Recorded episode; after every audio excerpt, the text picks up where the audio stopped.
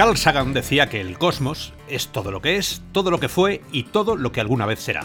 Sentimos como un cosquilleo nos llena los nervios como si cayéramos desde una gran altura, porque sabemos que nos aproximamos al más grande de los misterios. Bueno, pues Vive parece que está jugando con nosotros como los dioses del metaverso, soltando pequeños detalles de su galaxia como y cuando les da la gana. Será el marketing 2.0, suponemos. Bienvenidos, Robianos, a esta hora virtual, que es la. Ramón, ¿qué número es? ¿La 14, 15? La 13 ya. La 13, bueno, está muy bien. Rodeados de muchas noticias y, como siempre, de mm, bueno, muchísimas cosas que contaros. Y vamos a intentar que esto no se nos vaya de aquí a la eternidad. Para intentarlo hoy contamos con sello CPR. ¿Qué tal, Hugo? Hola, buenas, Robianos. ¿Qué tal? También contamos con Harold Ramón, el hombre noticia. ¿Cómo estás? Muy buenas, ¿qué tal? Venga, y además hoy os traemos a un invitado de honor, nada más y nada menos que el director de desarrollo, David Cano, del estudio Sumalab. Tú, David, como en tu casa virtual. ¿Qué tal estás? Muchas gracias, ¿qué tal? Perfecto, bueno, a mí ya me conocéis, soy Oscar, soy NOP 2001 y así comienzan las andaduras por estas estepas del metaverso formato podcast.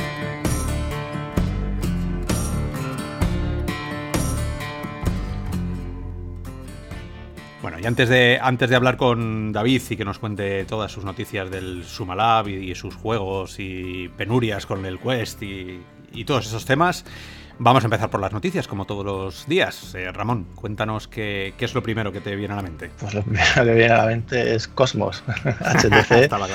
que, que precisamente acaban de anunciar algo aquí mientras que estamos grabando y es ese vídeo que han puesto nuevo con más detalles acerca de, de la ergonomía y en el que se ve también que tendrá pues dos conectores, bueno, como es normal, el USB y lo que parece un HDMI o DisplayPort al ordenador. Y es que desde el viernes pasado, pues HTC ha estado mostrando poco a poco detalles. Uno de ellos fue ese añadido de la carcasa nueva que introduce dos cámaras adicionales, elevando de las 4 a ahora hay 6, con lo cual tendrá posicionamiento inside out con 6 cámaras que bueno, como sabéis Oculus Rift tiene 5, Quest tiene 4, pues imaginamos que tendrán mayor cobertura. Y luego otra de las últimas características que revelaron, que fue ayer, es el tema de la resolución, que monta paneles LCD con matriz de subpíxeles RGB de 1440 x 1700, que son 100 píxeles más de, de, la vertical que los que tiene, por ejemplo, Vive Pro, que es 1440 x 1600, o que, por ejemplo, Valve. Con lo cual, pues bueno, sí que es verdad que, que tiene más resolución y, y, según comentan, también las lentes ofrecen mayor nitidez que su Vive original. Que vale, que, es verdad que Vive desde que lanzaron eh, su primer episodio, pues han estado mejorando las lentes. Como sabéis, incluso las de Focus Plus también mejoraba el tema de, del glare. Y, y nada, y siguen ahí, ya tenemos esos detalles. Yo no sé vosotros ¿Qué os parece estos añadidos de seis cámaras, esa resolución? ¿Lo veis, la veis correcta? A la altura de, de, las circunstancias. ¿Quién empieza a darle? Empieza tú, sello, que luego yo me caliento pronto. Se te calienta el labio, Oscar. Pues a mí me llama mucho la atención el visor. Eh, soy de ese tipo de gente de que sí me entra por los ojos el visor, sin tener tampoco muchas especificaciones en la mano y, que poco a poco, con cuentagotas, pues cada semana nos van, nos van metiendo pinceladitas ¿no? de lo que será el, el visor, eh, eh, la versión final del visor. Pero es verdad que me llama mucho la atención el, el, tema este modular, ¿no? Y bueno, esto que en un principio parecía que iba a tener menos cámaras, ahora tiene seis. Eh, también en un principio parecía que no iba a tener no iba a traer audio, también le puedes meter un audio, bueno, un tipo de audio. Eh, bueno, lleva, lleva eh, sus auriculares integrados de serie, ¿eh? que no, o sea, que no los tienes que comprar aparte. Sí, sí, por eso te digo, pero que son, son demontables, se montan, se desmontan. Bueno, que es en realidad es ese visor modular, ¿no? Que, que parecía a priori. Eh, la clave es la de siempre qué precio va, a tener este visor. Bueno, ahora entraremos un poquito a discutir sobre ello, pero ¿qué, precio creéis que podrá tener este visor? Esa es la clave. Bueno, yo es que antes, antes del precio, antes de, de, marcar el precio, que es verdad que condiciona casi todo lo que vemos en la realidad virtual a nivel de usuario, empresas es distinto, como ya sabemos, pero a nivel de usuario es, es una cosa muy extraña, ¿no? O sea, primero, es un visor para usuario, ¿eh? recuerda. Sí, sí, bueno, pero es un visor para usuario que si, que si es de usuario con precio de, de empresa, pues eh, empezaremos mal, ¿sabes? Que es algo que, que HTC se le da fenomenal matar el hype a base de, euros, ¿no? Entonces, bueno, vamos, vamos a...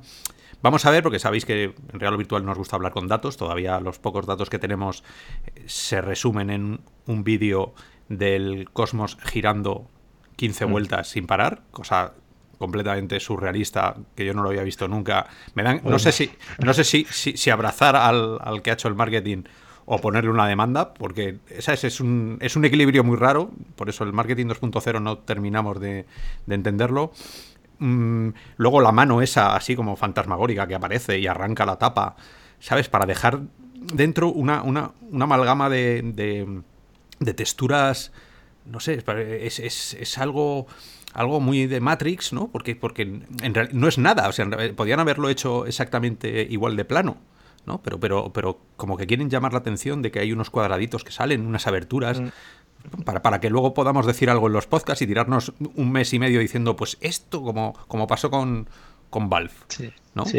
Tiene, tiene una abertura, ¿qué podrá ser? ¿Qué podremos meter? ¿Podemos meter un, un Leap Motion? No, no, no, no, un USB. Esto es, parece que tiene como mil cosas dentro del, visor, ¿no? Eh, las cámaras son un poco un poco sobrada. Yo a nivel de desarrollo, y esta pregunta quizás sea la primera que, le voy a hacer a David comprometida, eh, si tú estás en un proyecto y te, y te vengo y te digo, como, yo qué sé, director técnico del proyecto, y tú eres el director de toda la empresa, y te digo, con cuatro cámaras creo que lo hacemos mal, pero alguien ha metido cinco, le metimos seis, y tú sabes que tienes las fábricas a tope ya, que estás trabajando, porque, a ver, Cosmos no se lo sacan de la noche a la mañana. ¿Tú tomarías la decisión de parar la fábrica por lo que te digan, si te viene alguien, y te dice el tracking no funciona como yo creo, necesitamos seis cámaras, pero tenemos cuatro, ¿tú paras las máquinas y metes dos más? Hombre, si no funciona el tracking, algo hay que hacer. Imagino que sí. Si no funciona el tracking, teniendo en cuenta la, la competitividad que hay en este mundo y que se está desarrollando muy rápido, o sea, aquí el tema es llegar el primero. Claro, pero no llegamos los primeros. O sea, en nuestra empresa esta que tenemos tú y yo, David, ahora mismo no llegamos los primeros. Entonces, eh, vamos a ir al mercado a hacer algo que, que bueno, no, no hay cuatro cámaras, podía ser la quinta, ¿no? Pero, pero quieren ir a seis. También se supone que es más caro que los demás, entonces tienen que dar más calidad. Es que. Yo, es que, si os acordáis, ellos siempre han vendido Vive, bueno, toda la gama suya de visores, como, como el tracking premium o el, o el visor premium, ¿no? Y si de hecho, si os metéis en la página de, de Vive Cosmos, lo primero que leéis es que se trata de un visor premium. Con lo cual, yo creo que esa, esa cámara adicional con, respecto a Rifese, que bueno, es prácticamente tiene la quinta cámara va arriba y la sexta va hacia abajo. Eh, yo creo que lo hacen también por eso, ¿no? Por, por, luego poder decir que es el que siguen teniendo un tracking premium en el sentido de que, de que tiene mayor cobertura que Rifese por esa cámara adicional, ¿no? Y ahí es donde un poco seguramente, pues, o sea, más caro que Rifese, yo creo que todos estaremos de acuerdo que lo más seguro es que lo sea, ¿no? Esos 449 euros no creo que, de pronto lo anuncien, oye, que sería genial, ¿no? Que, imagínate que tuviera el mismo precio. Pero, pero viendo cómo está la historia de HTC es complicado. A ver, el, tema de los radiadores y todo lo que todo el, frontal este que, parece un camión em, indica o parece indicar que si tiene tanta ventilación es porque dentro tendrá algún proceso, porque si, si eres un, unas pantallas porque sí no se calientan lo suficiente como para tener, eh, cuento aquí por lo menos un, dos, tres, cuatro aberturas distintas por donde puede salir el, aire caliente, con lo cual pensamos que tiene que haber un proceso. Si, si lleva proceso interno, eh, estará basado o puede estar basado en un Snapdragon. Si está basado en un Snapdragon y le puedes quitar en un momento dado el cable y tirar millas cambiando de, formato, o sea, arrancando a lo mejor un Android como hace Quest. Bueno, estamos hablando ya de un visor que tendría lo mejor de ambos mundos, ¿no? Un, no creo que Quest sacara un 8 un 835, ¿no? O sea, iría ya un 845, un 855 me da que es imposible porque no sé si ni siquiera están en, en proceso de, de, darlo a las fábricas. Pero si tiene un 845, porque esto hilar para el tema del precio. Si tuviera un 845, tuviera un tracking muy bueno, los mandos pesaran lo que tienen que pesar, o sea, sensación premium, y tienes un DisplayPort que en el momento en el que lo quitas salta, hay un, no sé, un, script que lo que hace es cambiar el modo y se va Android. Y ahora os digo que vale 700 euros. ¿Cómo os quedáis? Yo creo que sería un gran visor, vamos, y, arramblaría con bastante parcela del mercado, porque este es lo que dices tú, Oscar, que puedes eh, ir a caballo entre los dos mundos, entre los visores de PC de, alta gama y entre el mundo standalone, y con una hipotética 855 o una 845, pues encima en, un rango mucho más premium que lo que eh, tenemos hoy en día. Y, eh, David, ¿tú crees que este es el futuro? O sea, ¿tú, te verías eh, estando en tu empresa y diciendo, he hecho este juego, que darle la oportunidad a la gente de estar jugando con una potencia, yo que sé, de una 2080, de una, de una 1080, y en un momento dado quitarlo, que haya un great en el juego y que sigan jugando luego ellos en, la playa o en el, en el, jardín o donde sea. ¿Tú ves que puede ser el futuro así?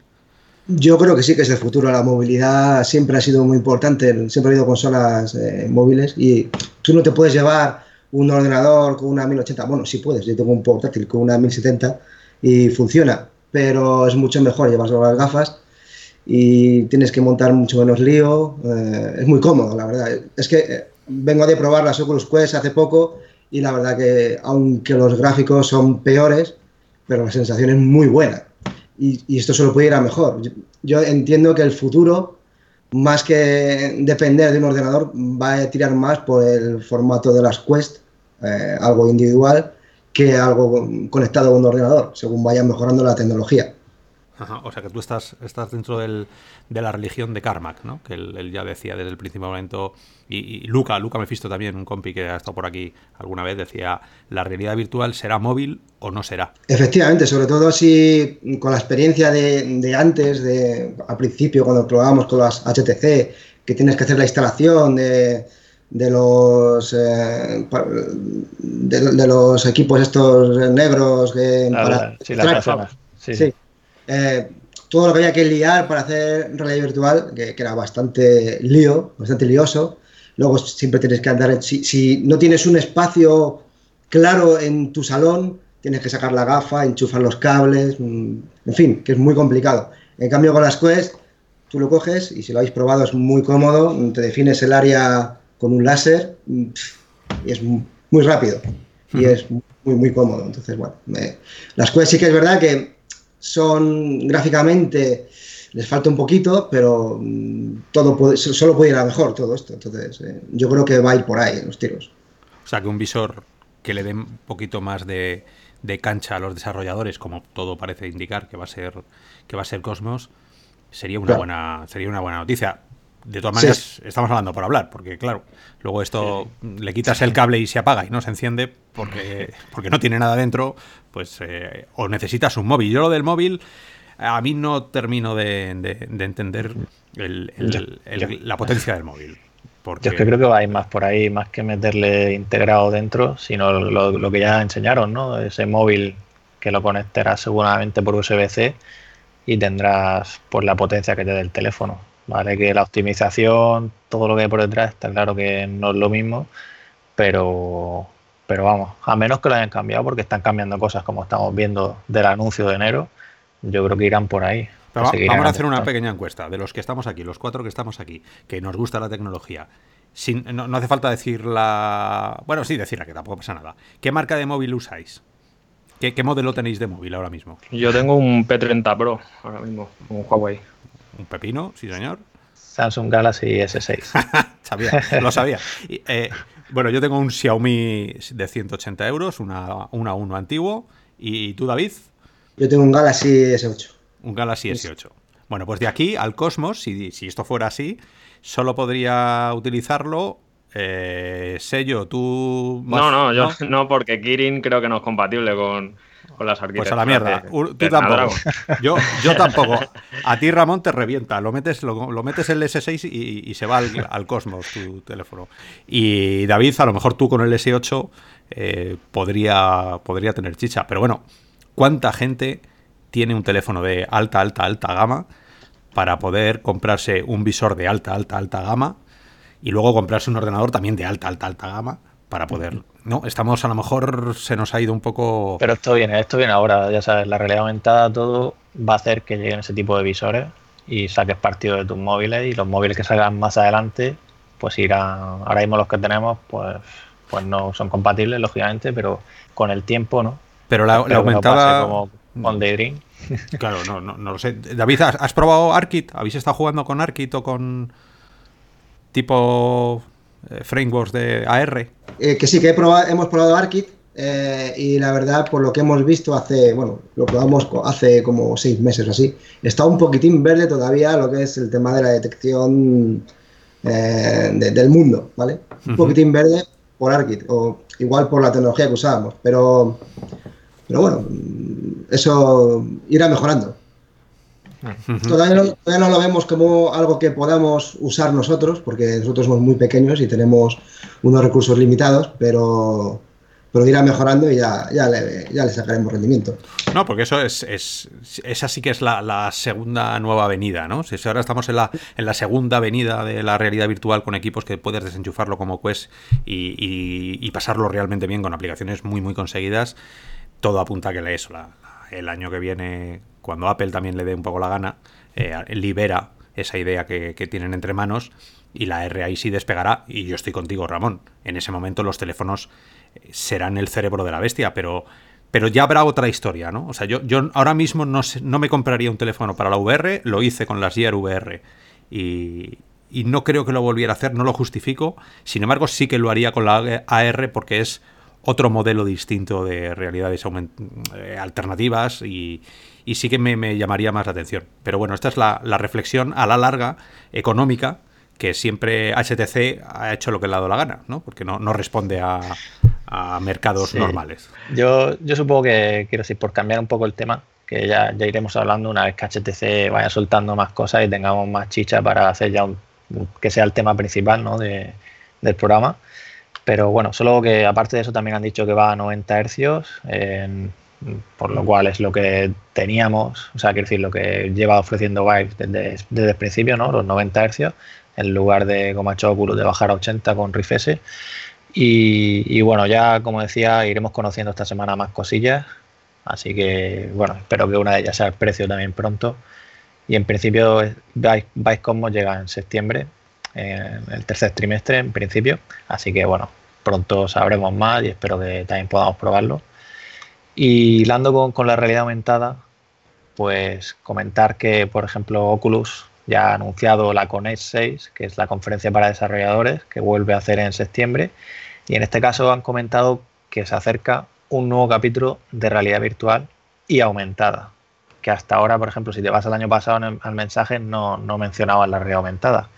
Y como sabéis, Oculus, pues desde principios de año han estado contratando bastante gente, han hecho una división específica para impulsar el tema de realidad aumentada y parece que, esta Coned pues será la protagonista y podría llegar eso que hablamos de los teléfonos, que yo creo que, que también podría ir por ahí los tiros de, lo que haga Oculus ahí.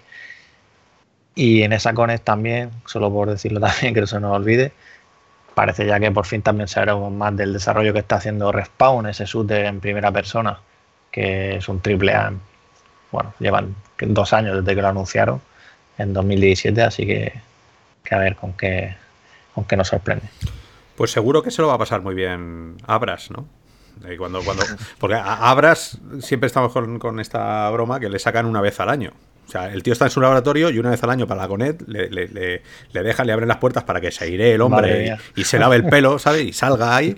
Eh, le, ponen encima del escenario, el tío nos da una clase maestra de dónde estamos y dónde él cree que vamos a estar en unos años, que eso, si no le conocéis, eh, bueno, no, sé qué estáis haciendo aquí escuchando, porque es el, es el dueño y señor de la realidad virtual. Lo que él dice va a misa, nunca mejor dicho, por encima que Carmack. Y yo tengo muchas ganas de saber qué es lo que tiene el tío guardado en la recámara de su laboratorio respecto a la AR, que es su juguete. O sea, si todos aquí tenemos un, algo que nos gusta mucho, nuestro FETEN, pues eh, lo suyo es la realidad aumentada, que lo ha dicho muchísimo, ¿no? El, L cuando estaba en Vive ya eh, le gustaba la realidad aumentada, estaba haciendo allí realidad aumentada, solo que imaginaros, hace 8 o 9 años cómo debía ser la realidad aumentada. O sea, el, proyecto North Star este debía ser pequeño para, lo que tenían antes. Y ahora ya empezamos a ver los frutos. Y seguro, seguro que tiene, tiene algo muy, muy, muy preparado, algo muy chulo que nos va a dejar con ganas de, muchísimo más. También estoy convencido que dirá como el Half Dome. Esto es un proyecto, esto estamos trabajando, quedaros ahí a la espera, porque no os preocupéis que lo sacaremos en algún quinquenio de estos, pero es una buena noticia que... Bueno, es una buena y además eh, una noticia que tenía que ser sí o sí. igual que hace unos años que no tuviera VR estaba fuera del mercado, si ahora no tienes AR y en un año no tienes AR, también estás fuera del mercado. Y eso Zuckerberg no lo va a permitir. Entonces, bueno, con muchas ganas, muchísimas ganas. Este año va a ser, va a ser especial, a ver septiembre qué nos depara. Yo, espero que, sea algo ya que van a que van a sacar, ¿sabes? Tipo cuando como cuando cuando Quest, ¿no? Que Santa Cruz, que no me salía el nombre, estaba pensando ahora cuando dijeron lo de Santa Cruz, ¿no? Pero bueno, ya, ya veremos cómo va el tema porque sí que es verdad que, que, por ejemplo, hay analistas que están, bueno, que de hecho han dicho que, en el primer trimestre de este año han crecido los envíos de visores, tanto de realidad virtual como de realidad aumentada, y hablan de que a final de año los de realidad aumentada pues deberían volver a, bueno, no crecer mucho, pero sí porque se acercan eh, lanzamientos de consumo, como el tema este de en Real Light, las gafas estas que parecen pues, unas gafas normales de sol. Así que, bueno, también son buenas noticias que los visores pues los envíos sigan creciendo y aumenten más de un 20 y pico por ciento respecto al, mismo trimestre del año pasado. Y, según comentan, han sido 1,3 millones de envíos de visores, de los que el 90 y pico por ciento son de VR y, una gran parte de, consumo, que no, no solo de desarrollador, ¿no? ni, ni empresa ni profesional. Y David, si a ti ahora mismo te dicen que viene la R y que tienes que olvidarte de todo, tienes que empezar otra vez de cero, ¿Te lanzas a la piscina o, crees que, es para muy largo? Um, yo creo que es que a nosotros nos gusta hacer videojuegos. Eh, sí que hemos hecho aplicaciones, experiencias de, realidad virtual y seguramente, o sea, para empresas, y seguramente no tendremos que hacer algo de realidad aumentada. De hecho, mucha gente nos lo pide no mucha gente, sino que hay gente, oye, eso de la realidad aumentada, le decimos, mm, déjalo, que eso todavía está un poco verde, porque lo hemos probado y no, y no nos vemos capaces de hacer algo con la suficiente calidad como para presentarlo. Eh, yo creo que todavía falta un poquitín. De todas maneras, eh, lo, que, como lo que, lo que os comentaba antes, en la Quest, por ejemplo, cuando tú haces la selección del área de juego, ahí estás utilizando realidad aumentada. O sea que lo tienen muy bien hecho y en Quest lo tienen muy bien calibrado. Así que igual nos sorprenden cuando muestren lo que tienen hecho la gente de Oculus. ¿Tú has, llegado a jugar al, juego este, ¿cómo se llamaba? El juego de HoloLens, el, uno de Microsoft nativo en, realidad aumentada. no, no he jugado. ¿El de los robots de la pared? No, no, no, no, no, ese no, ese no. Ese es, eh, lo diré, lo diré, lo diré. Es, un juego que tenía, a que, que, a mí me dejó alucinado. Estaba aquí en la habitación, me pongo las HoloLens y le y aparece un holograma, pero holograma de verdad, o sea, no de verdad, eh, en medio de la habitación, toda mi habitación se convierte en la escena del crimen y el, bueno, el, holograma me empieza a, seguir por la habitación contándome que, que me fije mucho en los detalles de cómo había habido un asesinato en la misma habitación. Me pareció... Em, a ver, estaba... Los polígonos estaban ahí, porque el FOB que tiene es muy limitado, pero una sensación de presencia, no voy a decir mejor que la realidad virtual, pero muy distinta, pero a ese nivel, ¿no? De, decir, estoy con alguien en mi habitación, estoy jugando en mi propia habitación y cuando miro la pared veo unos tablones, porque era un, antiguo, una, fábrica antigua, el suelo no es el suelo de mi habitación, ah, había un niño hablando ahí con una rata que pasa.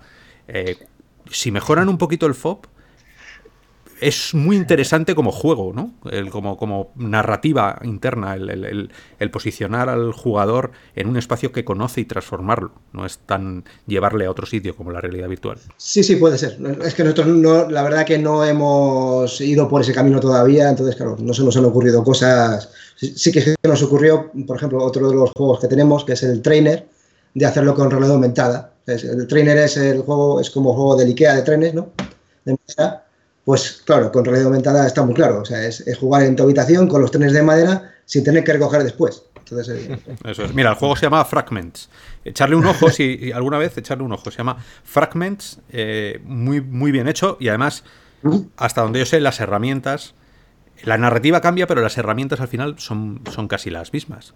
O sea, tienes, tienes un Real, tienes Unity, cualquier motor lo puedes sacar para realidad aumentada. Lo único que tienes que saber que los negros es falta de información, porque no, no en unas gafas no puedes mostrar eh, los negros, no existen, ¿no? Es, transparencia. Entonces ahí, bueno, se, abre una puerta a, millones de historias posibles. Mm. Pues si os parece, antes de entrar al tema, vamos a hacer un pequeño repaso a los juegos sin meternos muy a fondo pero sí que merece la pena porque hay unas cuantas noticias interesantes. Eh, y bueno, pues arrancando con ellas, por ejemplo, que Quest esta semana, este mismo jueves, recibe ya por aquí, pues Richie Plank Experience, Pen and Teller, que hablamos en el programa anterior, Sirento and Tether VR, que es un juego, digamos, diferente, que no, no es exactamente el mismo board de PC, lleva cinco niveles específicos. Luego también llega Fuji, también la experiencia Ana Frank House VR, que también estaba en, en Riff y Go y Gear VR. Y luego, pues en julio llegará Republic VR, que es una, bueno, una adaptación que hicieron de, un juego que era ya. Sí, muy divertido, muy divertido, sí. Sí, sí, eso lo probaste tú, me acuerdo, que con Go. Sí, me llamó muchísimo la pues atención. Además, los mundos pequeñitos y los y las y el meterte dentro de una cámara, eh, no sé, cuando, cuando haces un juego eh, original en el sentido de, voy a utilizar cosas que seguramente en 2D no funcionarían. Te llama la atención. Luego está por ver que sea divertido o no. Y ahí es donde los jugadores pues, eh, eh, deciden, ¿no? Pero bueno. Sí. a ver el port que han hecho para Quest, ¿no? Se aprovechan el tema del posicionamiento para, algo, ¿no? Más allá de, la presencia que te dé. Y otra noticia importante que, bueno, que cuando fue el E3, ¿te acuerdas que se anunció Onward que iba a llegar a Quest? pues han comentado que tendrá juego cruzado, con lo cual pues podrán enfrentarse los de PC contra los de Quest. Será interesante. y más cositas por aquí. Tenemos experiencia nueva de, Spider-Man o Spider-Man. que, nada, que es por la película nueva que lleva, que llega ahora, que es Far From Home. No sé si la habéis podido probar. ¿La habéis probado alguno? Sí, sí, sí. Yo también la he podido probar un rato. La verdad es que ha sido antes de que arrancáramos el programa y no me ha dado tiempo a, a terminarla. no, porque yo he jugado por defecto y te pone un pedazo de viñeta o para Blinder, si los conoces de otra manera, es la, lo que te cierra el FOV y vamos, es que no ves casi nada. Es o sea, es más exagerado que cualquier otro juego que he probado antes. No me, no me extraña porque es que, es que los, movimientos son muy bestiales. Eh, a mí me está gustando mucho. Está jugando antes un rato igual, en el modo libre. No he jugado porque tiene unos pequeños minijuegos, ¿no? En, plan campaña, ¿no? Una pequeña campaña ahí.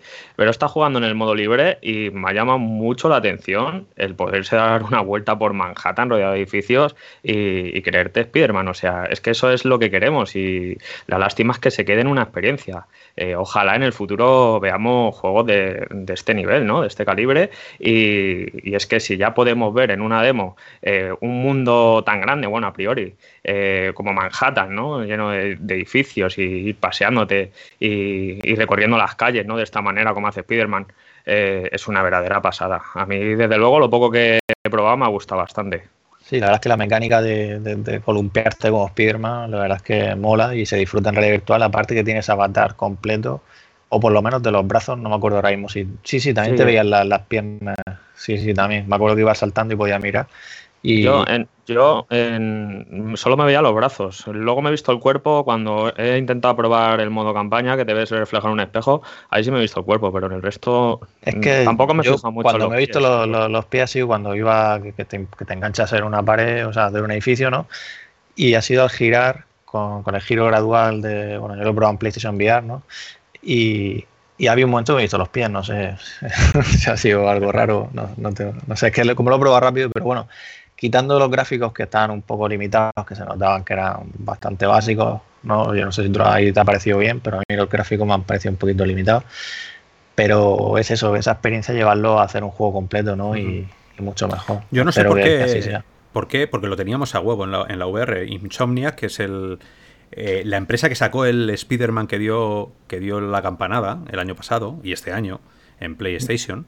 Eh, no, en VR, sino el, Insomnia que además tenía el, Edge of Nowhere, que es un que es un pedazo juego de esos primeros que salieron que nos atraparon, tipo Chulu, eh, bueno, pues eh, que esa gente con su buen hacer decidiera meterse en el proyecto de Stormland, que también apunta a que va a ser un gran juego, pero teniendo ellos ya los assets, teniendo los las mecánicas, teniendo el feeling que le habían cogido a ese super a ese Spider-Man, perdonar, tan salvaje que estaba que ha roto ventas y ha recaudado todo lo que y más, ¿cómo no decidieron ir en paralelo, ¿no? Y sacar un sacar un juego Spider-Man. No digo con esto que, que Stormland no tenga que ser el gran juego que todos esperamos, ¿eh? pero que, parece mentira que en un estudio donde, no sé, seguramente tú lo, en, vuestro, en vuestro estudio, David, también se tiende a ello, que es a reutilizar sí, sí, claro. partes, partes que ya tienes hechas, porque, oye, pues, tienes que rentabilizar el proyecto eh, y, utilizar los assets cuanto más mejor y bueno. Entonces, eh, no sé, ¿a vosotros os choca esto que Insomniac no decidiera del salto con un Spider-Man teniéndolo todo en la mano? yo, claro, mm, el problema que veo yo, que claro, que el Spider-Man es un juego maravilloso, gráficamente, es bestial.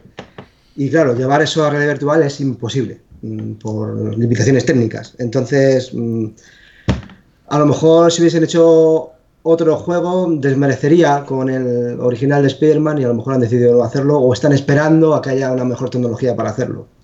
es mi, eso es lo que yo pienso. No, no, bien importante saber la, opinión de alguien que está hablando de esto todos los días y desempeñando el, trabajo que tú haces a diario, o sea que es interesante. Bueno, se acerca el de Iron Man, así que ya va a haber un juego de, superhéroe, así que... ¿Cuántas horas, ¿Cuántas horas debería ser el mínimo para un juego? Y esto no va con, segundas, ¿eh, David? O sea que... ¿Cuántas horas debería ser un triple A? Vamos a poner un, un estudio que se mete, que suelta una pasta de millones, hablo. Eh, algo importante. ¿Cuántas horas debería ser? ¿Un Stormland? ¿Cuántas mínimas de horas? ¿O un Neko? ¿Un Lone Echo? ¿O un...? No sé, estamos hablando de cuatro más 10 horas virtuales. Yo creo que por ahí, ¿eh? a mí me gustan los juegos que, duren por encima de las 6-7 horas. Yo a mí lo que me gustan son los juegos que sean divertidos. Yo es que soy de la vieja escuela, entonces los juegos de hoy en día no me gustan mucho. Bien. Bien, bien, bien. Bueno, pero, pero a ver, el, Monkey Island yo me tiré mis horitas eh, luchando con piratas. Qué bueno, qué bueno. O sea, que, que, al final es la, VR, que esto daría para un podcast entero. Eh, ¿Cuántas horas de inmersión necesita la VR siendo inmersiva como es? ¿no? Que a lo mejor una hora de VR podría generar una inmersión parecida a las cinco horas de, de monitor. Pero eso no sé. Pues... Es más cansado, la VR es más cansado que jugar en un monitor, mm, pienso yo. Entonces, y yo creo que para el cerebro es bastante más cargante la realidad virtual que, un monitor. Entonces, eh, no puedes, eh, desde mi punto de vista, hacer un juego para que alguien esté metido cinco horas jugando seguidas no tiene sentido, porque, porque no, no, se puede físicamente con eso. Entonces, bueno. Pues, a ver, simplemente mencionar que por aquí tenemos también Defector que llega el 11 de julio a Rift. Eh, bueno, la experiencia que hemos dicho de Spider-Man está en PC y en PlayStation VR y es gratis, o sea que probarla si tenéis visor. Luego también Twilight Garden de Moss es una actualización que ya está en PC y en PlayStation VR también. Llegó a Quest en su lanzamiento el 21 de mayo. Y luego también PlayStation VR que ha recibido el juego de mesa Catán, y si, tenéis visor de PC o PlayStation VR, que sepáis que también hay rebajas, las rebajas de verano de Steam, que también están ahí. Y por ejemplo, están juegos como No Man's Sky, que va a recibir esa actualización que va a hacer que todo el juego completo sea jugable en realidad virtual. Eh, no se sabe todavía, todavía no tiene fecha. Apunta al mes que viene, ¿eh? apunta al mes que viene. El año pasado llegó el mes, en, julio la, la, NES, la actualización NES, con lo cual esta billón debería llegar yo creo que también en julio. Así que bueno, el 50% que te puedes ahorrar ahora. Hombre, estos han aprendido. Claro, no, no creo que vuelvan a sacar, que les vuelva a pasar un como los, los Storm estos que se formaron con, la pobre gente. Tú, David, ¿cómo, cómo, cómo sobrevivirías? ¿Crees que sobrevivirías a un, a un pedazo de, de campaña en contra del juego. ¿Crees que fue culpa de ellos? Porque siempre me lo he pensado. ¿Fue, ¿De quién fue culpa el, desastre? Bueno, yo imagino que es como siempre, las expectativas eh, no fueron, eh, fueron demasiado altas para luego lo que fue la realidad. Entonces ahí está el problema. Eh, se crea mucho IP, entre comillas, y luego después la gente pues se decepciona y entonces pues surge lo negativo. Eh, si, A ver, si yo lo soportaría, pues bueno, mm, hay que vivir con ello y hay que seguir adelante. Si no, si no triunfas en este juego, pues hay que hacer el siguiente y bueno, hacer lo mejor que puedas. Pero tú, eh, ¿puede ser parte culpa de, del propio estudio que, que sabes que estás generando ese hype que tú decías, pero que estás ahí generándolo y no lo cortas? ¿No? O sea, vosotros, tú saldrías a la palestra si en un momento dado con vuestros juegos tú sabes que la gente se está viniendo muy, muy, muy arriba, demasiado arriba, y luego va, puede ser una cuesta abajo, tú saldrías a decir, oigan ustedes, esto no es... Mm, ya, sí. Claro, el problema es que ahí te...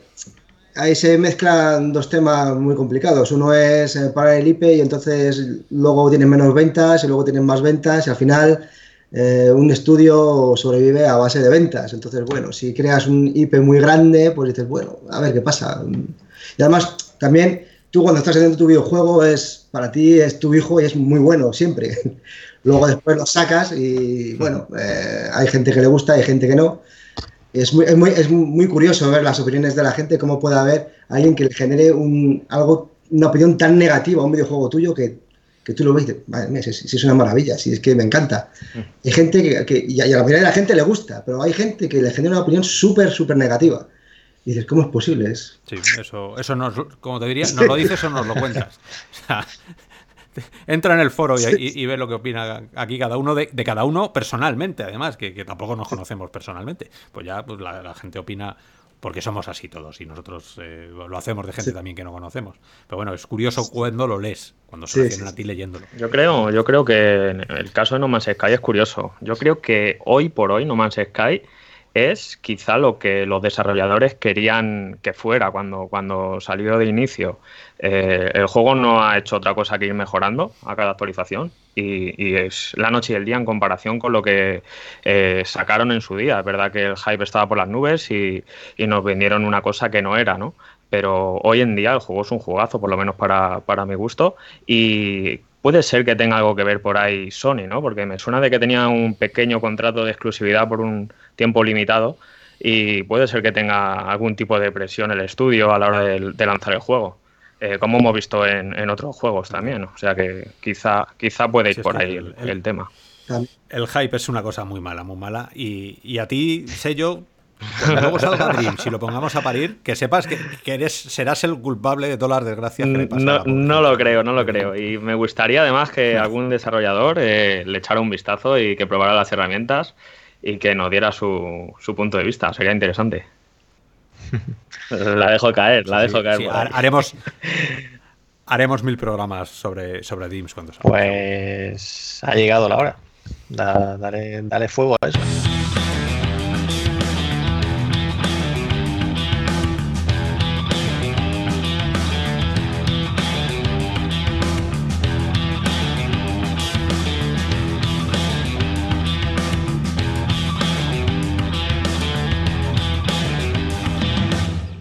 Bueno, pues como, como veníamos comentando al principio, y en la presentación hemos hablado de él, también le habéis escuchado opinar sobre las noticias, tenemos al director de desarrollo de Suma Lab, estudio español, David Cano, aquí con nosotros para contarnos cómo está siendo el tema central de su juego estrella, el Uber Reach, que, bueno, la, segunda parte... Mm, sale, sale en breve, estamos todavía desarrollándola. hemos puesto, nos hemos puesto la fecha límite de otoño, un poco así, aunque otoño es largo, eh, pero, pero bueno, esperamos sacarlo, sí, sí, eh, para otoño sacar la, segunda parte. Genial, es interesante comprobar y, eso sabes que como analistas y como jugadores todos os, lo, vamos a, poner un poco en la lupa, cómo es realizar un juego, desarrollar un juego, conociendo el primero. O sea, ahí todas las, todo el aprendizaje general de la VR, de, la primera eh, beta que hicisteis para luego convertirlo en el primer juego, toda esa experiencia se tiene que canalizar y, y, plasmarla en esta segunda versión. ¿Tú crees que esta, que esta experiencia que habéis ganado va a hacer del juego algo completamente distinto? o, va, es, una mejora. La mecánica va a ser muy parecida. Lo que pasa es que nos hemos liado la manta a la cabeza. Llevamos mucho tiempo desarrollando, o sea, lo, hemos anunciado ahora, pero llevamos mm, cerca de seis meses investigando, desarrollando, porque queremos hacer el Crisis Brigade, pero con mejores gráficos. Eh, gráficos tirando a realistas. Entonces, bueno, es, es, y sobre todo para que funcione dentro de PlayStation, que pues eh, hace falta, ha hecho falta investigar bastante, mejorar mucho el rendimiento y bueno, esperamos que, le guste a la gente. Una de las cosas que nos achacan a, nuestro juego, a la Crisis Brigade, es, son los gráficos, que a mí personalmente me encantan, eh, porque aunque digan que que son low poly, pero tienen mucho trabajo detrás, de, texturización, de iluminación, de, o sea, no saben el trabajo que hay detrás ahí. Entonces, bueno, eh, a mí personalmente me encanta, pero eh, bueno, nos, hemos querido eh, hacerlo de, otra manera, con unos gráficos más realistas, sobre todo porque lo vamos a utilizar como puente para un tercer videojuego que tenemos en mente y que hasta aquí por leer. y que todo, este, trabajo es para, sacar ese videojuego que va a ser el que nos va a subir a las estrellas. ¿En qué, plataforma? Pues en principio como, como el Crisis Brigade, en Steam, en PlayStation y si nos dejan en Oculus Quest y si podemos, porque Oculus Quest, pues como sabéis, pues es bastante limitado y con los gráficos todavía le tenemos que apurar un poco, tenemos que mejorar el rendimiento y no sé si llegaremos a Oculus Quest, pero en PlayStation seguro, ya las pruebas están hechas, llevamos el desarrollo bastante avanzado y vamos, lo tenemos muy avanzado. Ya, aparte de que has dicho que las mecánicas serán iguales, eh, ¿alguna otra historia que, que, puedas compartir? Porque quiero decir, estáis trabajando todavía en Crisis Brigade, en el tema de meterle cooperativo, hmm. también queréis lanzar una nueva misión. Sí. Eh, la verdad es que me, trae mucha curiosidad de, cómo, o sea, cómo vais a integrar el cooperativo. ¿Vais a hacer algo especial o por el tema también de, los, de cómo te mueves o, cómo vas a hacer los cambios? El cooperativo va a ser, va a ser como, como jugar eh, en solitario, pero tus compañeros, en vez de ser, eh, en vez de ser bots, van a ser tus amigos jugando o la gente que se conecte a tu partida. Entonces, sobre todo es interesante para porque, bueno, la gente se queja de que es difícil el juego. Yo no creo que sea tan difícil, solo hay que tener un poquito de paciencia. y, pero bueno, para aquellos que les resulta muy difícil el tener un compañero humano o dos compañeros, el juego va a ser, va a poder jugar tres a la vez. Eh, teniendo dos compañeros humanos va a ser mucho más fácil eh, acabar las misiones. Entonces, eh, bueno, en el 1 vamos a integrar también el juego cooperativo y cuando saquemos el 2 lo vamos a sacar completo, ya con las tres misiones, con el cooperativo, espero, porque el cooperativo lleva un poco más de trabajo, estoy en ello. Em, eh, pero cuando lo saquemos para PlayStation, por ejemplo, va a salir con las tres versiones. Para Steam lo sacaremos con la primera, con la primera misión y lo, sacaremos en el Access y, lo iremos ahí eh, mejorando y con, el feedback de, la gente, que es muy útil siempre en Steam. La gente es muy, muy maja, en general. Sí, sí, sí, sí, damos fe de ello. Eh, una, una, es que justo al hilo, que antes lo estábamos hablando fuera de micro, cuando has dicho que el juego va a ser difícil, ¿crees que los juegos de ahora son mucho más fáciles de lo que eran? No sé, yo tengo 43, de cuando yo tenía 15, 16 años. ¿Crees que los juegos se han ido haciendo más fáciles para tener más ventas o para que la gente se frustre menos? Eh, clarísimamente. No sé últimamente si has jugado a juegos. Eh, ahora mismo siempre tienes un checkpoint para grabar. Yo, tengo 40 años. Yo juego a juegos de Spectrum. No sé si habéis jugado alguno al Camelot Warriors o algo similar o al Army Moves. Eh, sí, sí, sí. o sea, empezabas el juego, mm, te pasabas la primera pantalla, estabas en la segunda, te mataban y volvías al principio del todo. Sí, yo es que, mira, en, virtual no he tenido todavía. Bueno, no, no, nunca. No he tenido la misma sensación de querer tirar el mando y atravesar la pantalla que tenía en 2D. ¿Sabes? y es verdad, eso, eso, eso que al final es una frustración de jugador, que es lo que te hace mejorar y lo que te hace engancharte a un juego. En, en, VR, no ya en 2D, pero ya ni siquiera en VR, eh, no te dan ganas de, estampar a nadie. No te dan, quiero decir que no hay frustración. El Superhot, no el Superhot te hace repetir, ¿eh? super hot, pero super hot, super hot es, eh, es muy amigable en el sentido de, que sabes muy bien. O sea, eh, yo en super hot nunca me he sentido perdido. Que es como me he sentido, yo que sé, últimamente el último juego, pero que esto es de hace un par de años, tres años, de Witness, ese sí que era para arrancarme los, los, pelos uno a uno, porque era de puzzles y, había momentos en los que no sabías ni qué narices hacer. ¿No? Y eso de pronto ahora es como en el cine americano, ¿no? Todo se explica. En los juegos últimos todo se explica, todo tiene que estar muy ordenadito, el jugador no puede tener un momento de desasosiego, no vaya a ser que, que deje de jugar. Entonces, bueno, no sé, son, son reflexiones aquí yo, ya. Yo solo hay añadir que, que, una cosa es, o sea, yo por ejemplo suelo tener poco tiempo y me, me interesa tener poder guardar, ¿no? Pero no por hacerlo más fácil, sino porque me tengo que ir, ¿sabes? Y entonces digo, es que si tengo que empezar luego todo, todo de nuevo, ¿no? Eso es un poco... Pero sí, entiendo, entiendo ¿no? pero entiendo el punto de vista que, que compartís. Pero, pero ya no solo, ya no solo el, punto de guardar, sino que además es que son fáciles. O sea, mm, Que, no, que no es una dificultad muy grande. No sé. Eh, eh, por ejemplo, he estado jugando hace poco, hace una semana al Robo Recall, que no lo había jugado todavía. Y, no sé, o sea, eh, también es de tiros, pero, pero no tenía una sensación de peligro, porque claro, me daban un tiro, bueno, mando un tiro, no, no veo que pase gran cosa, al final te matan, pero bueno, no sé, mm, eh, eh, como que está todo hecho, eso, lo que dices tú, para, para, no frustrar al jugador, para que el jugador no deje de jugar. Pero bueno, yo creo que hemos perdido algo bonito, ¿no? Que a mí sí que me gustaba y, frustrarme, no es que me guste frustrarme, pero sí que me resultaba divertido y, me hacía sentir mejor porque mejoraba yo como persona. Digo, esto, esto lo hago yo porque puedo hacerlo. Y al final me pasaba el juego y me sentía muy bien. Hoy en día, bueno, sí, te pasas un juego de 10 horas, pero es una película interactiva que, oye, que lo gráficamente es alucinante, eh, pero no sé, a mí, a mí particularmente no me gusta. Pero bueno, yo soy un, yo, soy un, jugador que no soy un jugador normal, yo soy de, la vieja escuela y me gusta me gustaba ir a los, eh, a los recreativos a jugar y, en fin, los juegos de hoy en día, ya te no, no me llenan, no me llenan. A mí, a mí sí, a mí sí, yo sí he tenido esa experiencia de, querer tirar el mando eh, en referente a lo que has preguntado, Oscar. Eh, uno es con Just in Time, que es un juego muy del estilo gráfico de, Crisis Brigade. Mm. Eh, y es verdad que depende de qué escenario, son muy difíciles en, en, comparación por lo que estamos hablando. ¿no? Los juegos de hoy en día realmente son demasiado fáciles en comparación con otros juegos. ¿no? Eh, pero este, la verdad que me llevó a intentar tirar el mando contra la pared.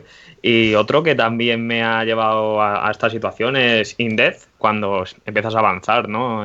por, los, por los mundos y llega un momento de que se hace completamente imposible, por lo menos para mí, y tienes que volver a comenzar de nuevo y es que te frustra de tal manera que te dan ganas de, de reventarlo todo, ¿no? Pero es verdad que se echan de menos más juegos de este estilo. Pero tú fíjate, tú fíjate que son todo, todo lo que has son juegos indie. No, los juegos AAA son todos fáciles. Es, es, como, el cine hoy en día. El cine tú vas a ver una película, una película como Los Vengadores, que es una película que tú la ves y dices ¡buah!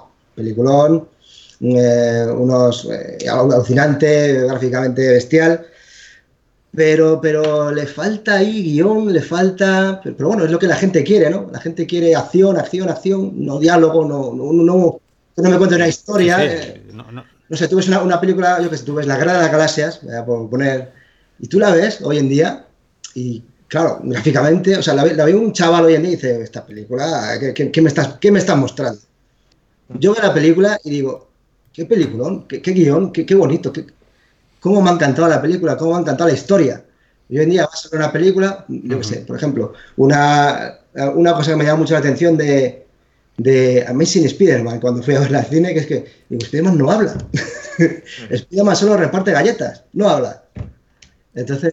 Eh, claro, claro, pero porque si habla, pues ya hay guion, y si hay guion, parte de la sala se, se aburre, pone cara rara pues los juegos AAA son iguales. Los juegos AAA, en, en mi opinión, es que es muy, gráficamente todo muy, que digas tú, ¡buah!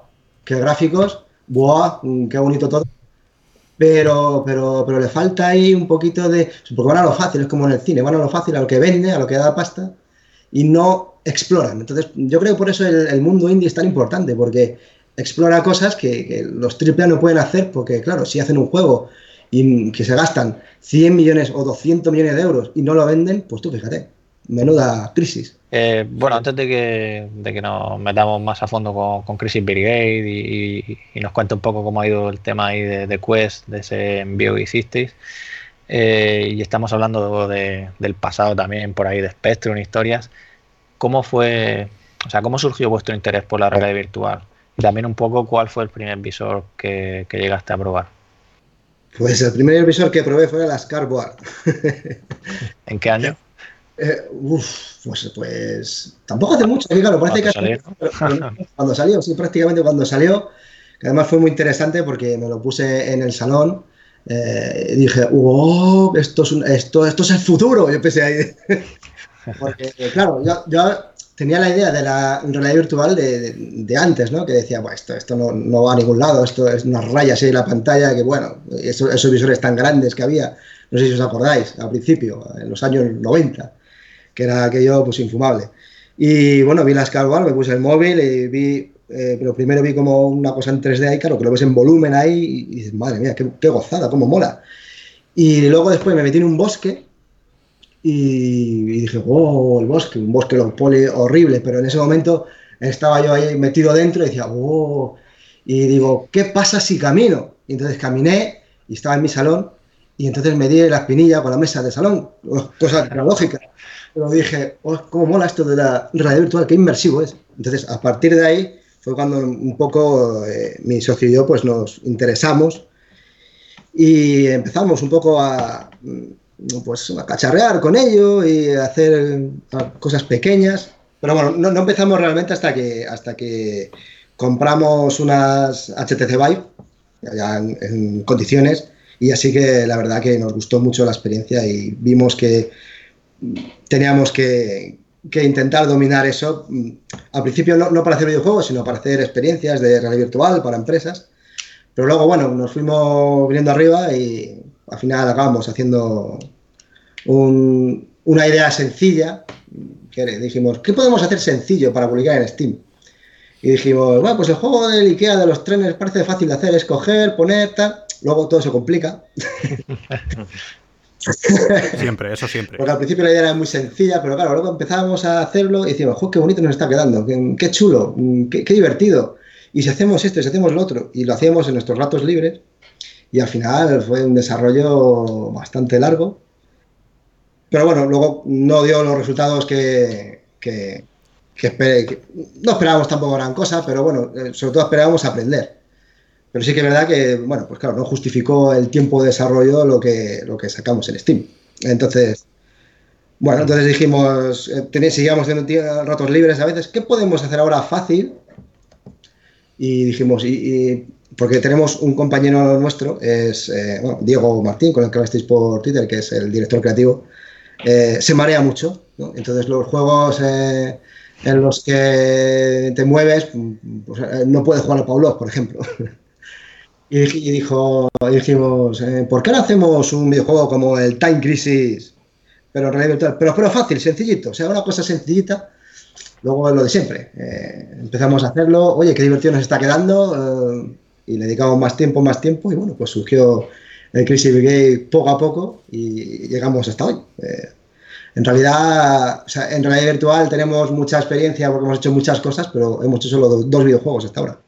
Pero como estudio ¿Estáis al 100% con la RV o digamos que, que es algo que, que, hacéis, digamos, el tema de juego poco a poco y, y aparte hacéis esos dos trabajos? como Claro, pues hasta, hasta Crisis Brigade, eh, no sé, estábamos en nuestros ratos libres haciéndolo. Ahora es cuando empezamos a ver que sí que tenemos ahí un nicho y que sí que podemos dedicarle más tiempo. Y ahora ya sí que ya le estamos dedicando no tiempo libre, sino tiempo de trabajo efectivo. Eh, déjame... Y... Sí, termina, termina. Sí, no, no, que, que, bueno, que esperamos cada vez poder dedicarle más tiempo. Vale, eh, te, te, iba a preguntar eh, que nos hicieras el, el, speech del juego, pero el, mm, te voy a hacer la, pregunta mm, más importante, ¿no? Que es, ¿qué tiene tu juego para tener que ser en VR? ¿Qué le aporta la VR a, a Brigade? ¿Y ¿por qué sería imposible jugar a Brigade en 2D? A ver, no sería imposible jugar en 2D, no sería igual de divertido, sería un Time Crisis mm, cutre, mm, porque claro, los gráficos son los que son y claro, los, gráficos para ordenador hoy en día pues son alucinantes. Eh, eh, nuestro juego mm, tiene que ser de realidad virtual porque lo divertido es poder hacer un tiroteo y agacharte físicamente eh, porque sientes que es un tiroteo, sientes que es una simulación casi real de un tiroteo, aunque no te puedes mover, pero bueno, es, como, ¿cómo sería un tiroteo si estás ahí en, una posición de la que no puedes salir y tienes que eh, cargarte a todos los enemigos que hay? Pues yo creo que el Crisis Brigade lo simula muy bien. Em, y la realidad virtual es muy importante pues, para hacer mm, todo ese fuego, eh, por ejemplo, cuando hay una escena que estás detrás de un sillón, que si no haces un poco de fuego a ciegas, eh, no te la pasas. Eh, sacas la mano por arriba, empiezas a disparar a ciegas, pa, pa, pa, pa, pa, matas unos cuantos y ya puedes empezar a sacar la cabeza para matar al resto. Eh, yo, en realidad virtual es muy divertido y en un ordenador pues habría que tener un botón para esconderse y sería pues como un Time Crisis, pero bueno, ya existe el Time Crisis, entonces, y no existe un Time Crisis en VR, para eso está el Crisis Has comentado hace un momento de de bueno, de quizá Trainer VR en Steam no funcionó como tenéis pensado, pero luego lo llevasteis a PlayStation VR, aparte mm. sacasteis Crisis Brigade, ha llegado a PlayStation VR también, y bueno, aunque no digas unidades vendidas, pero sí a lo mejor puedes compartir qué tienda os ha funcionado mejor o que, no sé, lo que tú nos puedas contar, si hay algo que nos puedes contar, claro. Hombre, os puedo decir que PlayStation ha funcionado mejor. Mucho mejor. bastante mejor. bueno, pero es, natural, ¿eh? O sea, todo, no te preocupes que todos los desarrolladores con los que hablamos, PlayStation VR es la, es la plataforma favorita en cuanto a ganancias. ¿eh? O sea, eso es así y, no sé si eso va a cambiar a corto plazo. O sea, que, es normal. Claro, el problema que en Steam hay también... Eh, mucho donde o sea, hay mucho contra lo que competir hay un océano de videojuegos y en cuanto sales de, de las novedades, si tu juego no se ha vendido muchísimo, eh, desapareces. Entonces, ahí en Steam es bastante difícil. Lo que pasa es que Steam es muy útil porque te ayuda mucho a desarrollar tu videojuego. Es como una muy buena plataforma de pruebas. Además, la gente es muy amigable y enseguida te da feedback y para mejorar el juego. Y yo creo que Steam es una plataforma muy, muy importante para poder desarrollar un buen videojuego para PlayStation. Estás hablando siempre de, Steam. Eh, ¿Os ha sondeado? Eh, no, la verdad que no. Oye, no. Y ya que has sacado ese, Viveport también. no, porque. Sí, sí. Y Viveport, sí. Es que más que nada por, por eh, la gente que, bueno, los, usuarios que nos estéis escuchando, robianos, sabéis que cada vez que publicas un juego, las empresas de distribución, como pueden ser los portales, Steam, Epic, todas estas que, como dice Ramón, Viveport, eh, te cobran un por ciento. ¿no? Entonces eh, ha habido una guerra y hay una guerra no declarada, por lo menos que los usuarios lo sepan, entre Epic y Steam para ver quién es el que cobra menos a los desarrolladores y quién lo hace mejor, ¿no?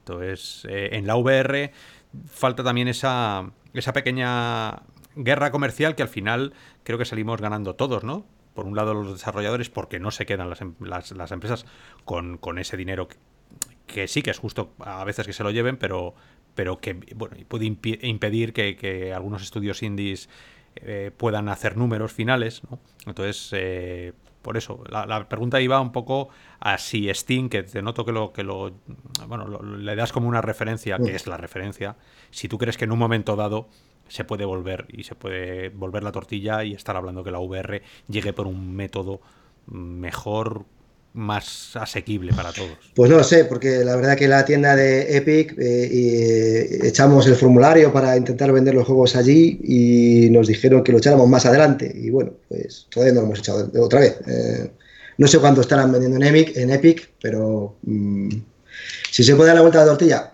pues seguramente si surgiera una tienda que que no desaparecieran los videojuegos, eh, seguramente eh, los, desarrolladores eh, estarían mucho más contentos. Porque sí que es verdad que es que en, Steam en cuanto pasas tu, mes de, estar en portada, la verdad que, desapareces, absolutamente. Y, tú ves los videojuegos que salen nuevos y la mayoría son bastante cutres, no sé, bastante malos en general. Luego hay siempre muchas joyas muy buenas, pero yo creo que se pierden muchas joyas en Steam, muchas joyas. Y no lo digo por los nuestros, ¿eh? yo, otros juegos que, he jugado yo en Steam que no son nada conocidos y encuentras cada joya que es, que es alucinante. Pero claro, eh, imagino que para vender mucho hace falta un buen músculo financiero y claro, no lo tenemos. Por lo tanto, ¿Crees que es buena solución? Hilando, sé que no estaba la... Ramón tiene todas las preguntas eh, puestas, pero me voy a saltar alguna. Perdona, Ramón. Es que hilamos, hilamos muy bien. ¿Crees que entonces la solución es Quest? En la curación que se está llamando el, el hijo, me pongo muy, muy nazi, por qué no decirlo. Me pongo muy rígido con lo que sale para que no ocurra eso de saco un juego y a la semana se ha perdido en el éter. ¿Es la solución o es un extremo completamente al otro lado de lo que debería. No, sí, yo, entiendo muy bien lo que hace Oculus. Eh, ellos quieren videojuegos muy buenos, de mucha calidad, y no quieren que la tienda se llene como la de Steam. O sea, sí, entiendo, entiendo su.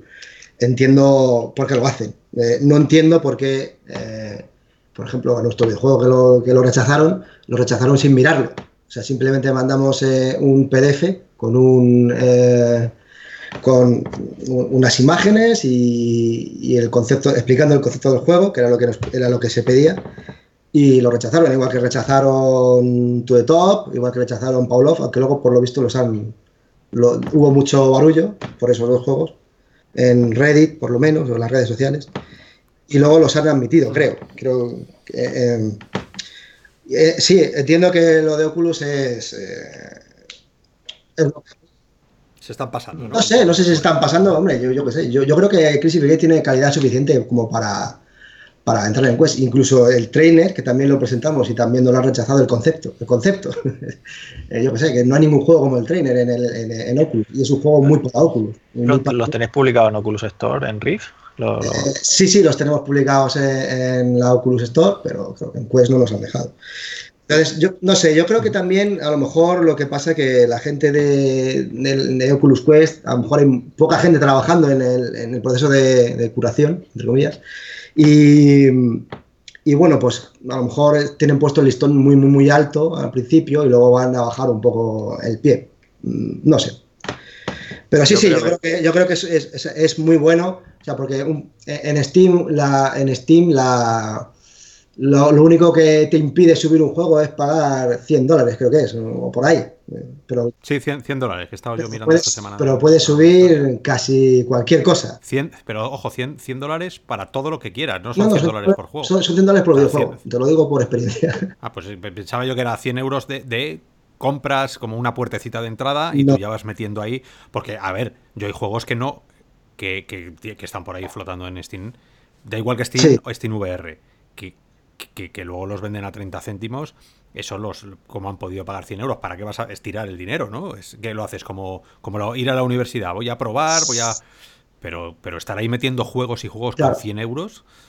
No, sí, sí, no, pues yo qué sé, pues alguien ha hecho un videojuego, es, lo que te digo, tú has hecho, haces un videojuego, tú piensas que es una maravilla, pues lo has hecho tú, es tu hijo y no, y no lo ves con ojos... Eh, eh, con ojos maliciosos. Y entonces, pues dices, bueno, pues lo subo a ver qué pasa, a ver si vendo mucho en Steam. Porque, claro, Steam es como la referencia y tú ves siempre las historias eh, de desarrolladores indies, siempre las exitosas. Tú no ves las malas historias, de que subes un juego y vendes dos.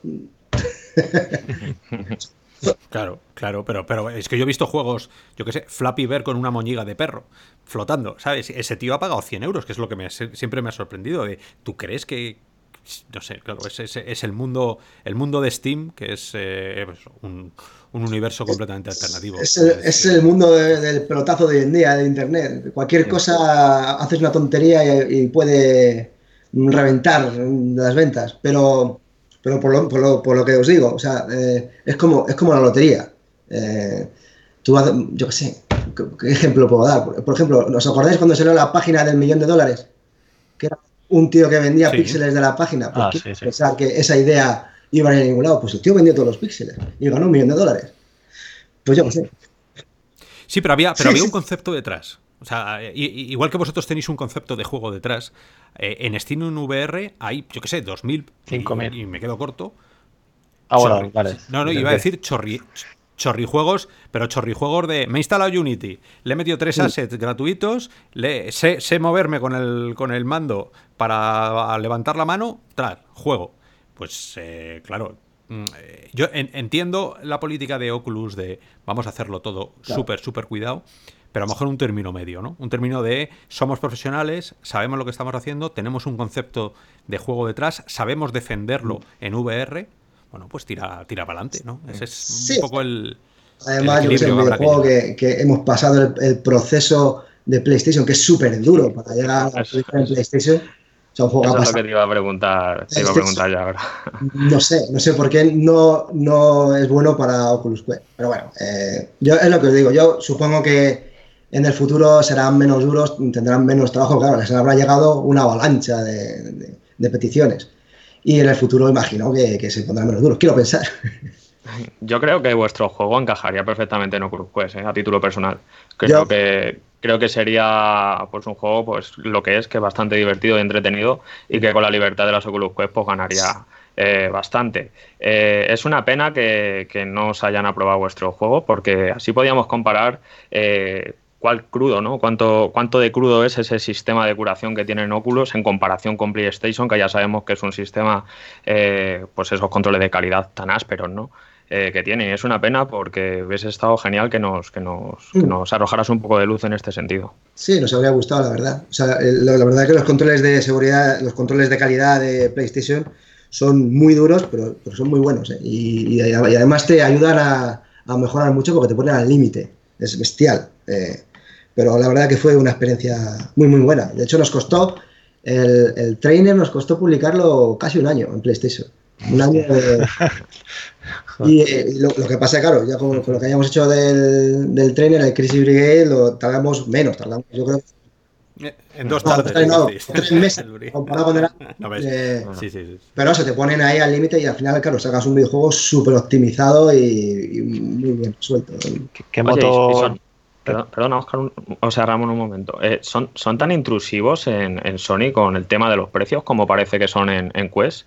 Que, mm. directamente ellos ponen el precio a, los juegos. Para nada, tú puedes poner en, PlayStation, puedes poner el precio que tú quieras.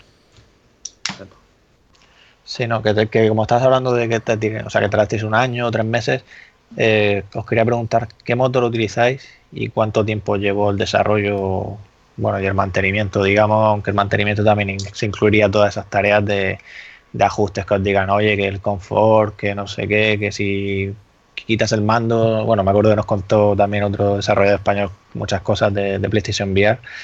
Y, bueno, ahora por saber un poco cuánto tiempo tardaste más o menos en desarrollar esos dos juegos. Pues mira, desarrollamos con Unity. Eh, y bueno, pues el Crisis Brigade lo empezamos eh, en julio del año pasado y seguimos desarrollando. O sea que, bueno, lo que pasa es que eso sí, la primera versión que era, que, o sea, que era ya lo que es el concepto del juego estaba hecho, nos faltaban alguna cosilla, pues empezamos en, claro, vale, el proyecto lo creamos en julio, pero es lo de siempre. Siempre estás haciendo antes pruebas, test, tienes cosas hechas entonces, claro, no, es tampoco realista decirlo, pero empezamos en julio y creo que lo publicamos, si no recuerdo mal, en Steam. A ver, espérate, lo, miro exactamente. sí, no, y, ya lo que habláis antes también es verdad que, se está generando como una especie de green light, que era lo que utilizaba Steam para probar qué juegos se publicaban mm. en su plataforma, más por el tema indie, ¿no? Que todo el tema del Sideload, que es lo que ahora después os iba a preguntar, que, precisamente vosotros lo habéis lanzado Crisis Brigade gratis uh, en Sideload. Sí, sí, sí, sí, claro, como no pudimos publicarlo, es que eh, lo, probamos, eh, o sea, hicimos el port para Oculus Quest y nos costó un poco porque tuvimos que mejorar, la, tuvimos que optimizar varias cosas y de hecho todavía falta algo por optimizar, pero, pero bueno, lo sacamos porque pensábamos que sí que tenía la calidad suficiente como para publicarlo en Oculus Quest, error nuestro. Y la verdad que funciona tan, tan, tan bien, es tan, eh, en Oculus Quest sin cables es tan cómodo, tan interesante que dijimos, pues ya que está hecho, yo qué sé, pues lo compartimos con la gente. Es que es una pena que la gente no lo pueda probar. Es que, no sé, por eso lo, hemos puesto gratuito. No, a ver, si, si, eso es lo que puede pasar es que luego Oculus se dé cuenta de, de quizás del error, ¿no? Si, según si... Sí, sí, pero, pero bueno, o sea, nuestra idea era un poco eso, el, que era una pena el no poder compartirlo con, el mundo. Y bueno, pues ya estaremos en Crisis Brigade 2 y ya con, esperemos que, nos acepten ya más, más adelante. ¿Pensáis que en, el, que en el futuro puedan tener un poquito más de manga ancha para aceptar pues, otro tipo de títulos? Yo seguro, que sí, porque no pueden vivir con 100 videojuegos en la tienda solo. Mm, tienen que... Tienen que no, no, seguro. Eh, a mí me, gustaría hacerte una pregunta técnica. Em, cuando pasas de, un sistema como, como el PC con, en Unity o en Unreal, con, que, puedes hacer casi barbaridades y que luego no se note al final, porque, bueno, todos sabemos que la optimización no solo hay que saber mucho, sino hay que... Hay, es muy laborioso y, se necesita mucho tiempo. Em, cuando has, cuando pasas a Quest, intentas meter ese juego que te has venido muy arriba, a lo mejor en las texturas que utilizan tres o cuatro materiales. Eh, eh, has estado haciendo, bueno, no, has vaqueado todo lo que deberías, porque qué más da el utilizar los light maps estos. Eh, sé que me estoy volviendo un poco técnico, pero, pero como también hay gente que, estudiantes también que, nos, que escuchan los podcasts, mm, ¿cómo lleváis el, paso técnico a Quest? ¿Qué, técnicas habéis utilizado o, qué, o dónde habéis hecho mayor enfoque? Porque aunque vuestras texturas del juego del, del 1 sean más low poly. Como tú decías, había eh. mucho trabajo detrás.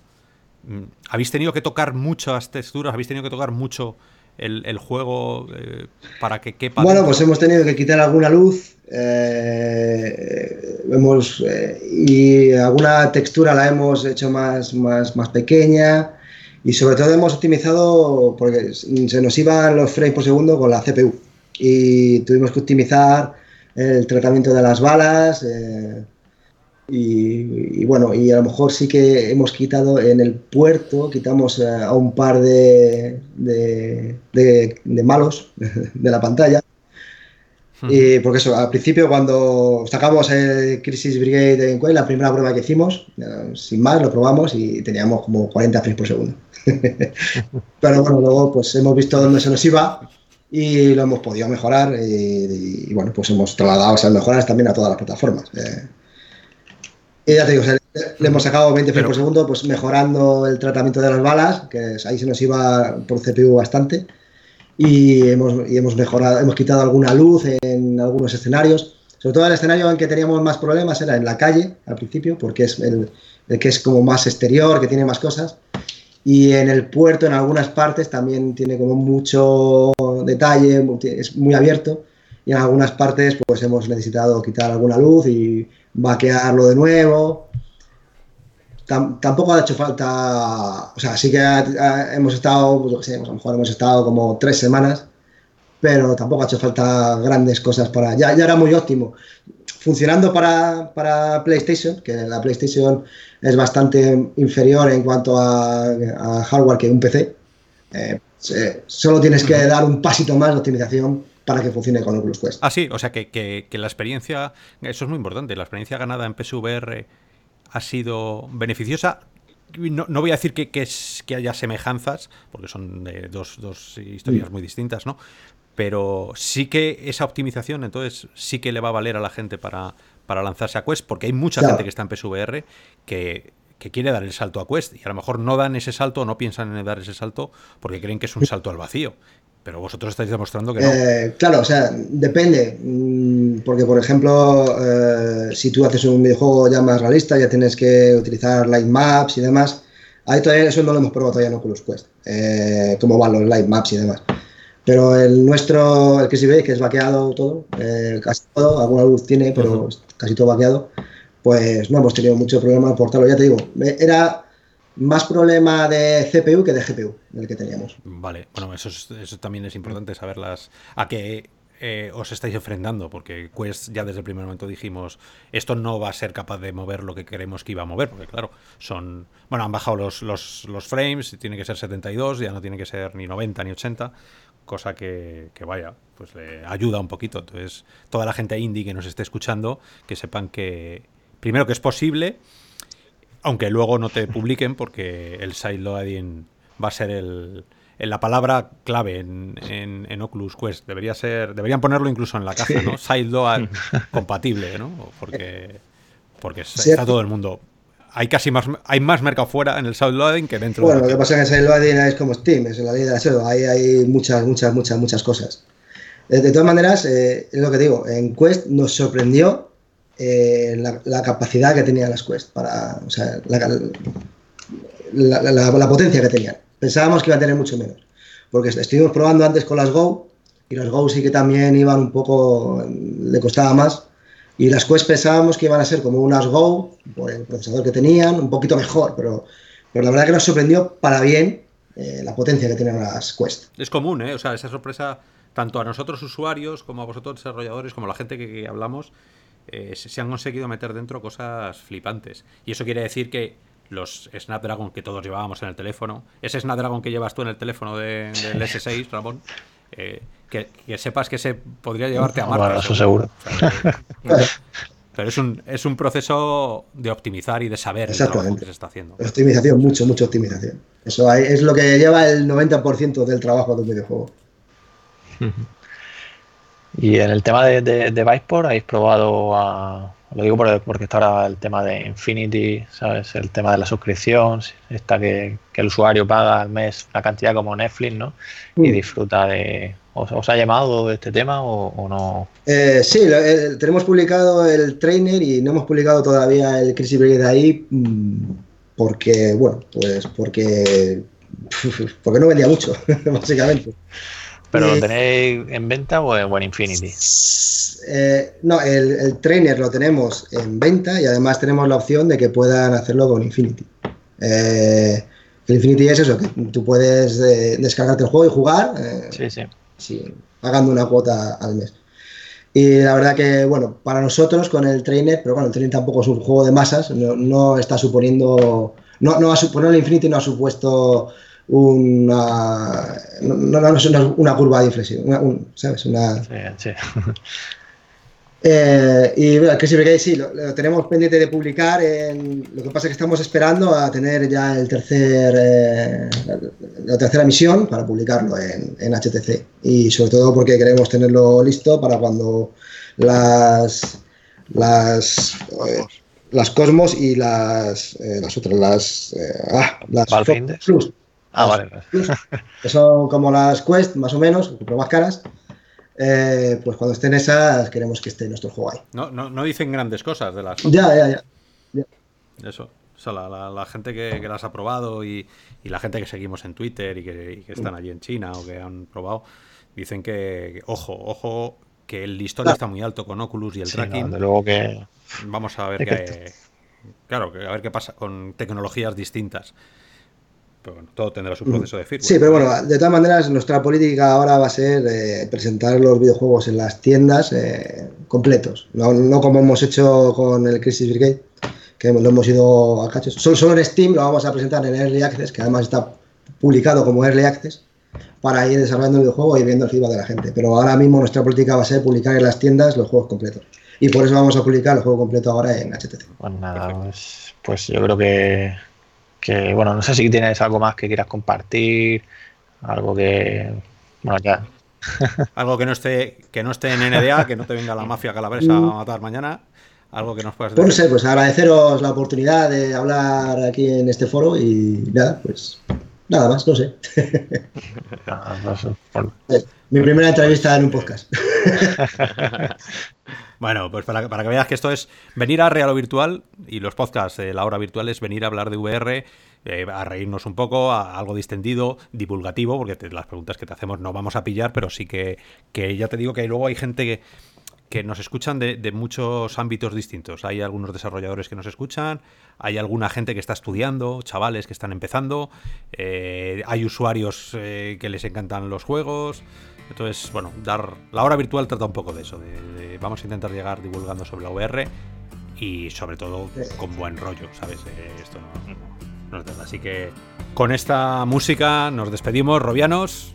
Una semana más aquí al pie del cañón, Ramón recopilando las noticias, Hugo y yo comentándolas. Hoy hemos tenido la suerte de contar con, con todo un director de desarrollo que, que, bueno, es muy interesante la experiencia interna porque es lo que nos da la visión muy específica de cómo está el mercado por dentro, ¿no?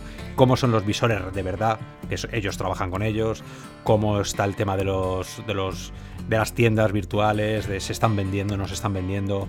Eh, bueno, ya le hemos dado otra collejita a Oculus Quest para variar, porque hay mucha gente esperando y, y creemos que tiene que ser el o dicen que puede ser el visor que democratice ya la realidad virtual por fin. Entonces, bueno, por mi parte, Oscar No 2001, muchísimas gracias, Robianos, por estar ahí. Recordaros que tenemos un estupendo Patreon para que os apuntéis si os gusta la manera en la que os contamos las cosas y las horas y dedicación que les echamos. Así que está ahí disponible para que nos invitéis a una cerveza virtual cuando queráis. Y nada, que un. Por mi parte, un saludo, muchísima suerte, David, con el juego, muchísima suerte con el desarrollo. Te volveremos a llamar cuando lo saques en la tienda para que nos cuentes cómo van las ventas y cómo va el, feedback de la gente. ¿Vale? Sí, pero por mi parte igual, darte las gracias por estar aquí, David, y me alegro un montón de que sigáis adelante, que vayáis a hacer Crisis Brigade 2 porque eso es bueno de que al final puede funcionar y que la realidad virtual siga adelante. Y además que tenéis otro proyecto por detrás, como has dicho, del que ya, ya nos contaréis.